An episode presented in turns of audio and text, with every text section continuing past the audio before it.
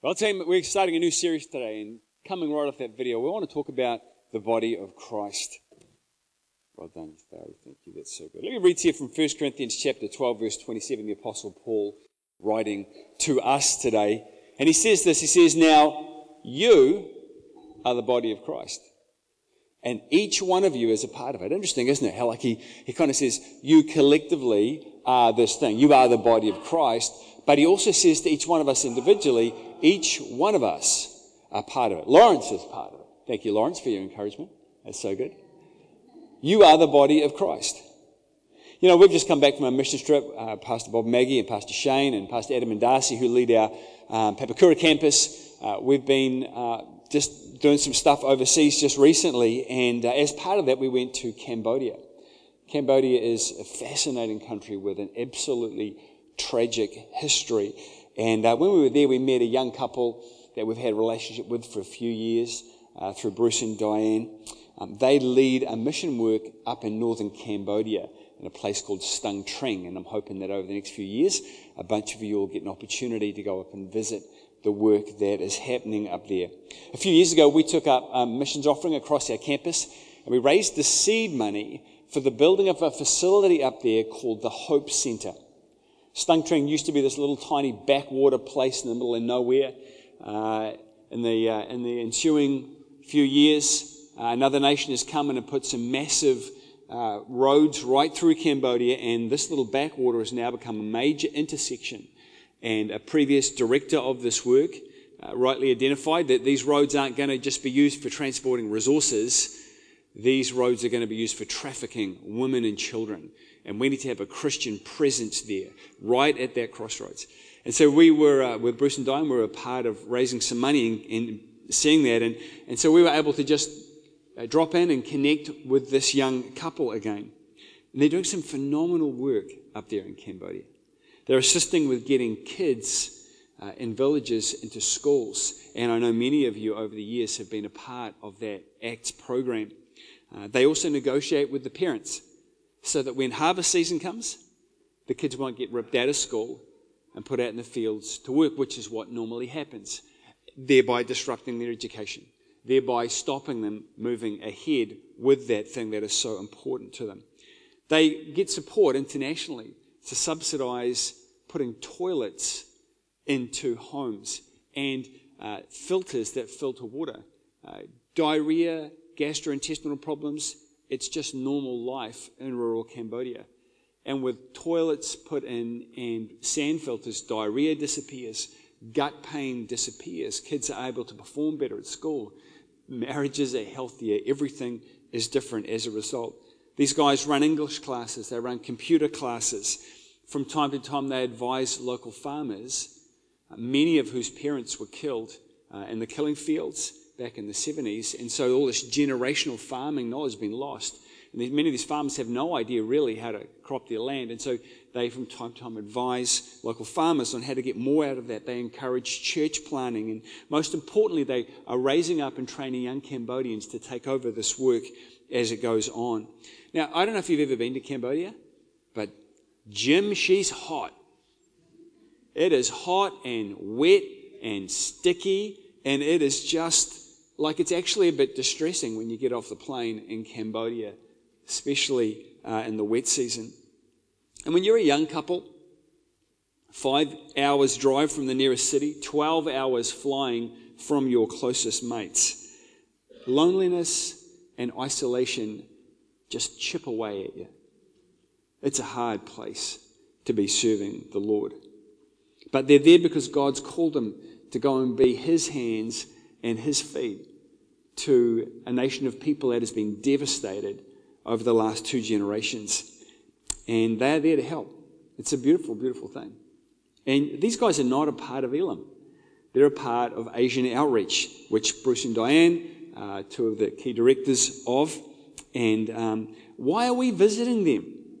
We're visiting them because God connected us and because they're part of the same body as us even though they don't have the same name as us. And we are part of something with them. It's a beautiful thing. You know, in India, uh, we've in recent years built two schools by partnering with an organization called GEMS Ministry. GEMS Ministry was started by a young Indian evangelist called Augustine Jebakumar.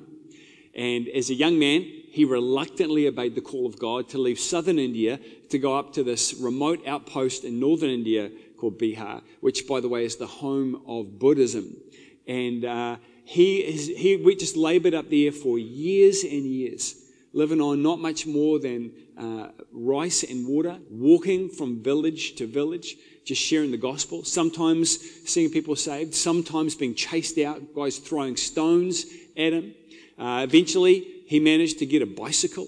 He would ride just immense distances just to share the gospel with people. Now, Augustine Jebakumar is in his early 70s. GEMS ministry uh, has gained a little bit of traction since then. Um, it includes state of the art hospitals that doctors around the world come to serve in. They have schools, they have centers for abused girls, they have Bible colleges, vocational training centers, and they are probably currently one of the most strategic and effective church planting movements on the continent of India. They are doing an astonishing job. They are systematically reaching India by raising up workers in their Bible colleges and sending them out into villages and towns to preach the gospel and to have a Christian presence there. And guess what? They're not Elim. Now, interestingly enough, he actually went up there because there were two Elim missionaries, two women from the UK, which labored in that little town for 30 years, never saw a single soul saved, and began praying, God, you've got to send somebody who can carry this work on. And it was around that time that this young Indian man in South India started having this vision from God about God's eyes weeping, saying, I'm calling you to come north and help these people. Why are we connected with Him? Why are we building uh, schools with this group because they're not Elim. Well, it's because they too are part of the same body we're part of, part of God's church. And together we are part of his body. In Indonesia, there's a Bible college uh, in a very strong Muslim area on Java. We've supported this Bible college on and off for decades. In fact, there's actually a building there, uh, one of the many buildings in this Bible college, that is called the Elim Building. And I understand it was built uh, by this church, funds raised from this campus. Uh, many years ago. Um, I'm not sure how many years ago it was, we took up a missions offering and we re roofed the whole facility for them. They're actually Assemblies of God. They're run by the Assemblies of God church. What are we doing helping out the Assemblies of God? Because it's not a competition. We're on the same team. And we work together because it is God's church, it is his body. And so, us here at Elim Christian Center, this year we're doing a whole bunch of things. We're helping support the work of Bruce and Diane and Asian outreach just a little bit. We're, uh, our schools have sent teams, as you've heard, Tanzania and Israel. Right now, we are building a training center in, in northern Sri Lanka for a whole bunch of church leaders that we've built relationship with through Pastor Vicky for many, many years. Uh, we are finishing off the church building for the very first Elim church in Bangladesh, in Dhaka. That's going on right as we are speaking. We're funding a building at a girls' home for abused girls uh, in Kandy in Sri Lanka. Uh, we have paid for and run training seminars for around about 150 leaders in India and Sri Lanka. And in just in the last month, last three weeks, uh, we have run training seminars and paid for training seminars for 350 pastors, women, uh, and youth in Vietnam. The vast majority of these people are from rural churches, rural villages where they are persecuted by local police. It is just a tough thing. Not only that, we have spent time training uh, 15 house group leaders in the Elim Church in China that was planted by Pastor John and Rosa from our campus here. And uh, we've just, as you know, planted our sixth campus. And you heard it first here. There's more on the way in our own city of Auckland. See, what we're doing here and what we're doing around the world is part of the same thing that these others are doing. We're part of the same thing. It's God's church.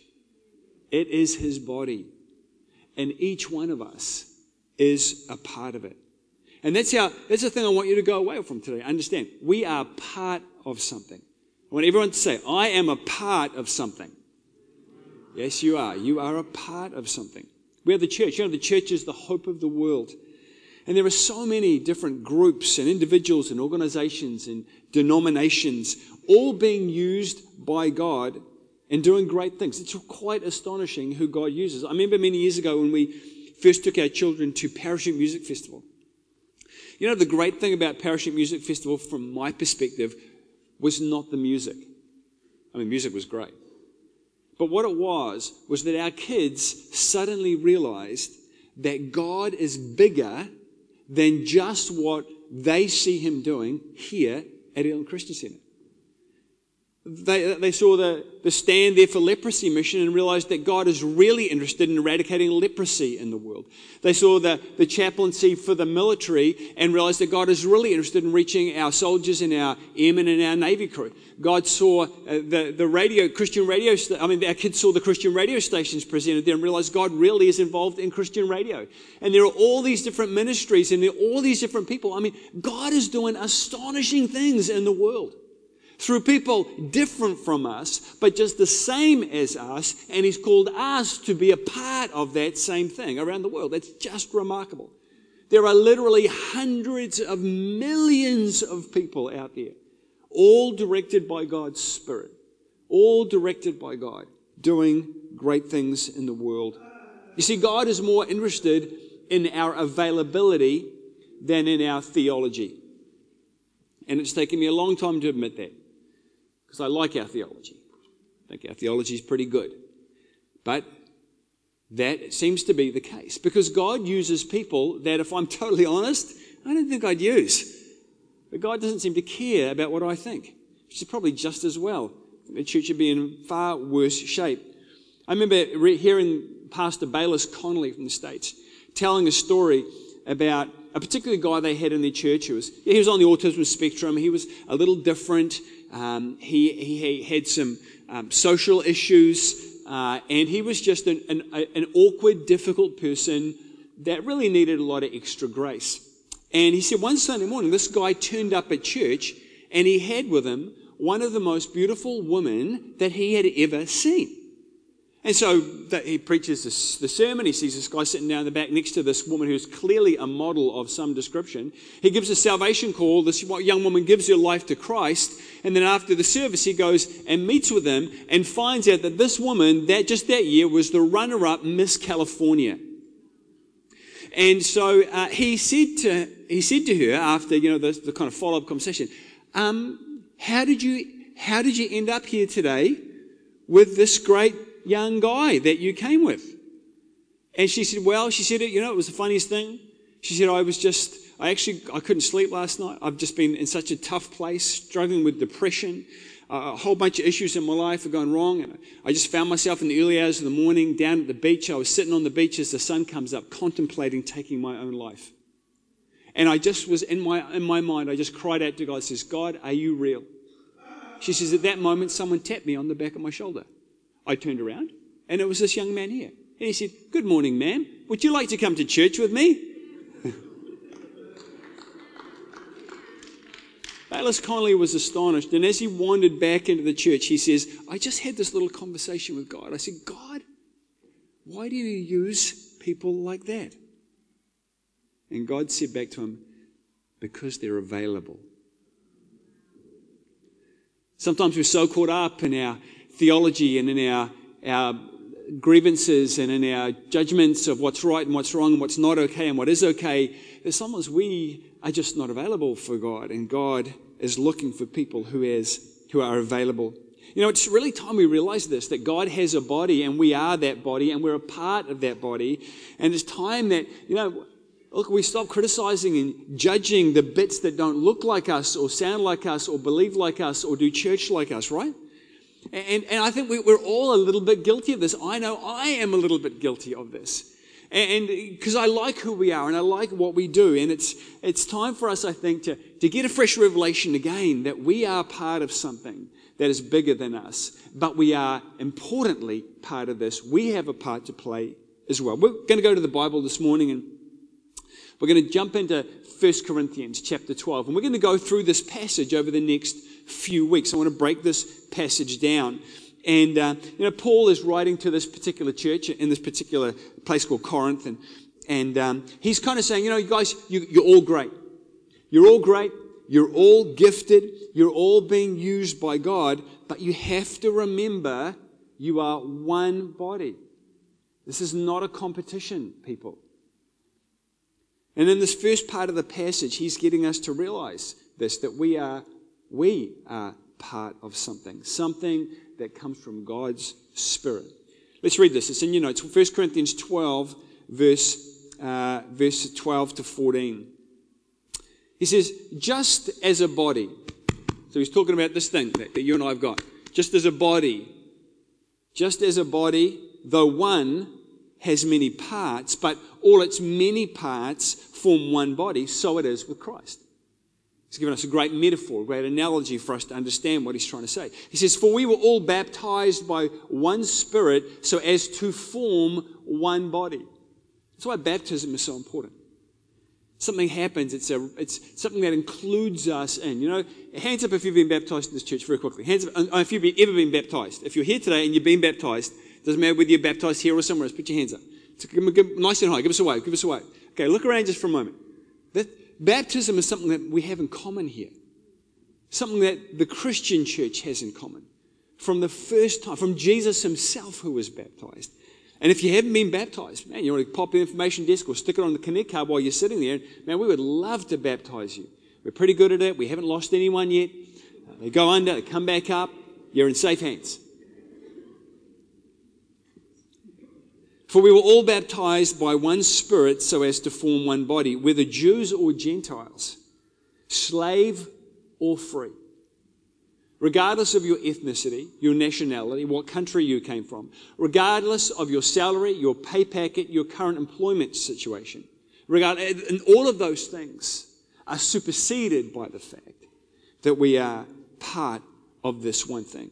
And it, he says, and we were all given the one spirit to drink to, to partake of. In the same way the body drinks fluid into itself, so we as the body, we receive the Spirit into ourselves. Verse 14, even so, the body is not made up of one part, but of many. He's laboring this point.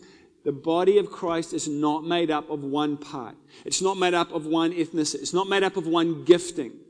It's not made up of one social, socioeconomic strata. It's not made up of one anything. It's made up of many things. And that's what I want us to understand this morning. If you've got your notes, you can write this in. You know, I'm part of something. And here's the first thought today I am a part, not the body. I am a part, not the body. You know, we tend to think, you know, I'm it. God's got me. He really doesn't need anybody else. We've got this thing sorted. You know, it's easy for us, I think, sometimes to forget that actually the power of the church is in its diversity. The power of the giftings are in their diversity. There are people out there that I will never reach, that uh, they would never relate to me, but man, they will relate to you. There are people out there that get you and you will get them, and I wouldn't no matter how long I was trying to befriend them. And that's because of who you are, your unique personality, your particular gift mix. That's the power of the church that we are just a part and we need every other part as well. You see, the body is incredibly diverse. I mean, think about it for a moment. I've got a leg. I've actually got two. I've got two legs, just to clarify there. I'm a little tired, so maybe I've got a leg and I've got a liver. Now, they're quite different. Uh, I'll be honest with you. My leg is down here. It's really useful. It's a little skinny. It's, uh, it's a little white, uh, particularly being in the middle of winter. But, you know, these skinny things here, they'll carry me over a mountain. Uh, we're going to run a 32 kilometer race coming up in a couple of months we're training for, and uh, they're, they're quite useful. Quite useful, these, these things down here. Now, compare that to my liver. Most of us don't even know where our liver is. It's in here. Uh, it looks nothing like this. It's not white, it's not skinny. It's this little thing, a bit of meat, really. It's a bit of meat now. I'm not even entirely sure what it does, I'll be honest with you but I'm really happy about it because I've come to realize that if you can, if you chop my leg off, I'll be good as gold. I can survive without one leg. I can even survive without two legs. Take my liver out, I'm toast. Can't live without a liver. It's a, it's a pretty important little, little sucker. Compare a thumb and a thyroid gland. Completely different. Compare a head and a heart beating away inside. You know, our parts don't look the same, they don't function the same, they don't feel the same. And take a look around. We don't look the same, we don't function the same, we don't feel the same, but together we are part of something powerful and beautiful. The second thought this morning is this is that I must do my part for the body. I must do my part for the body. We had a friend of ours several years ago, interestingly talking about a liver, and uh, he had problems with his liver. And the problem was is that while his liver actually functioned fine as a liver, it had this, this terrible thing where it actually produced a particular protein which it sent out from its liver and it coated the inside of his arteries and the walls of his heart and it was slowly killing him. It had already killed two of his siblings, and uh, and he he's alive today because of a liver transplant. His liver, strangely enough, will work fine in somebody else, but in him, it sends out these proteins which attack his own body. What a picture of the person in Christ's body who is involved, but who sees himself as different to or above the other parts of the body and who subtly or quietly gossips or criticizes or judges other parts of the body, slowly affecting the function of the other parts of the body. You see, I want to do my part, but I must at the same time do no harm to any other part of the body of Christ. You know, one part can poison the whole body. And so it is with the body of Christ. One part can poison a whole lot of the body of Christ. And I must do my part with care and concern and respect for the other parts of the body because I am part of something. And ultimately, if the body suffers, then I suffer. You know, we're all here today in the sort of room, mums and dads you're here in this auditorium today, if you've got kids, because somewhere out through those doors or upstairs, there's probably some mayhem going on, but because we have a team uh, of young men and women who are out there serving us in their gifts by loving these kids and connecting these kids with God and doing something powerful. They're not in here, they're not a part of this, they're out there part of something else. They have a different gifting and a different role to play, but how grateful are we because they are and because they do. And this is the third thought this morning I am supplied by the body. You see, the Spirit operates within the body in the same way that your blood operates within your body. Your breath comes inside your body to operate. And so it is with the Spirit. It was the Spirit that brought me new life. It's the Spirit that keeps me supplied. But most times, the way the Spirit works is through the body. Paul says we're all drinking the same stuff, ladies and gentlemen. No one has got a special supply. No one has got a special connection. The Spirit is the same spiritual oxygen we each breathe in. It's the same spiritual blood supply that flows in us, and the same life giving force that flows in us, listen to this, also flows between us and when we love each other, and when we encourage each other, and when we prophesy over each other, and when we, we, we share our hearts with each other, when we do a bit of life together in a small group, or uh, when we get to church, when we ha- ha- sit and have a coffee, when we just when we just are there for one another, there's something that flows between us that is of the Spirit, that feeds us and oxygenates our very soul.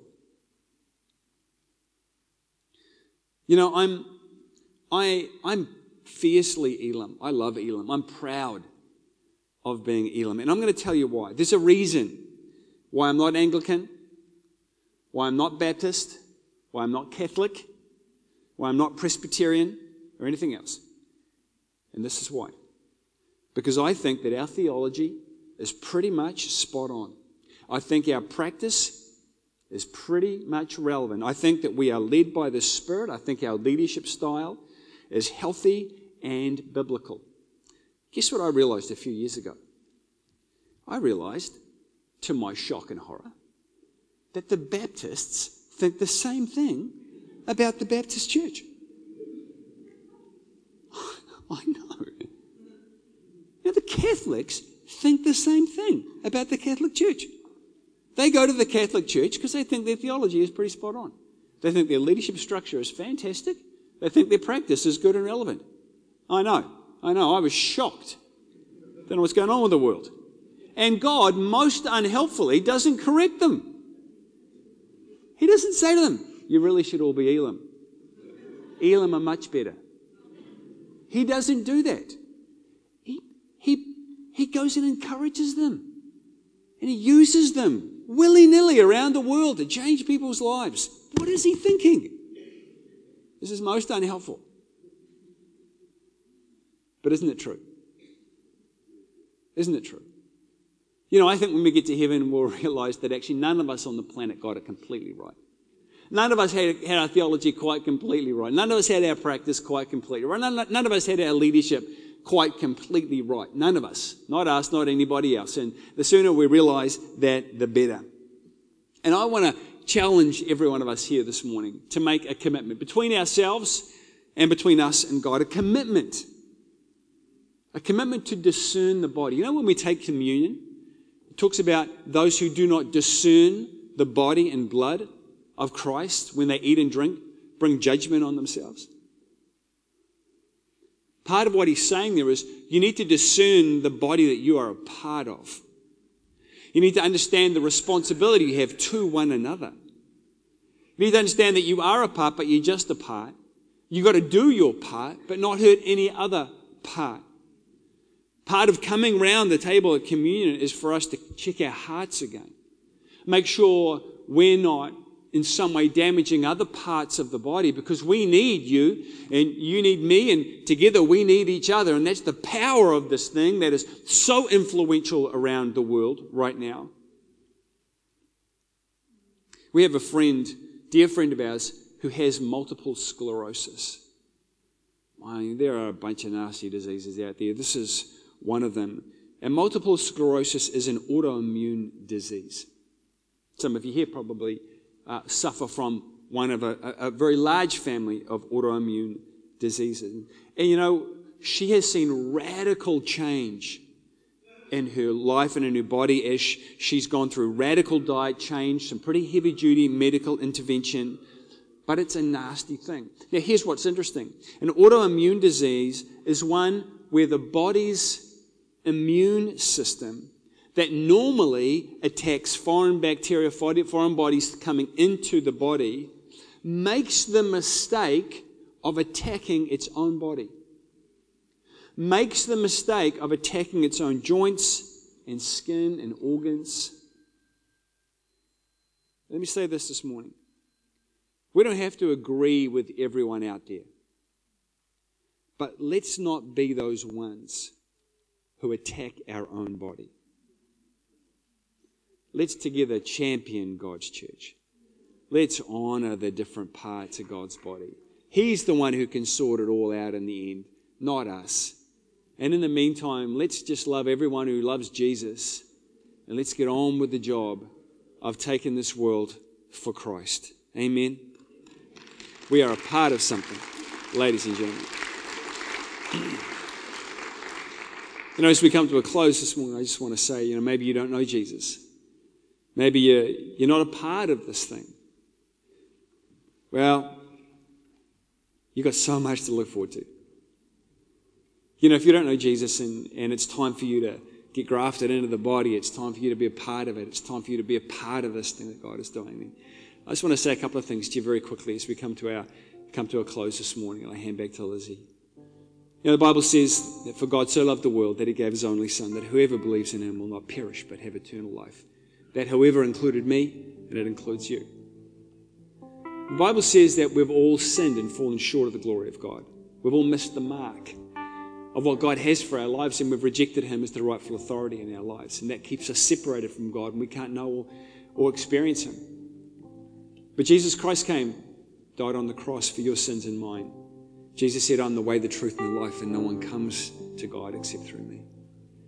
And this is the incredible thing He said, For all those who received him, to those who believed in his name, he gave the right to become children of God. And if you will receive him this morning as your Lord and Savior, as the one who died on the cross for your sins and was raised back to life for your eternal life, if you'll receive him in your heart and your mind, if you will make him Lord and Savior this morning, then God will honor that and he will change you from the inside out and you'll become part of the biggest and most extraordinary family on the planet. If you'd like to do that this morning, as we all bow our heads right now, I'd just like to invite you to pray along with me. Come on, let's bow our heads. Let's pray together. If you want to pray that prayer, you can pray it as simply as just following along after me. Something like this Dear Lord Jesus, thank you that you love me. I confess this morning that I am a sinner, and my sin keeps me separated from knowing you. But I believe Jesus came for me. And so this morning, Lord, I choose to receive you into my life. I make you my Lord and Savior. Fill me, forgive my sins, make me new, and make me yours. I ask that in Jesus' name.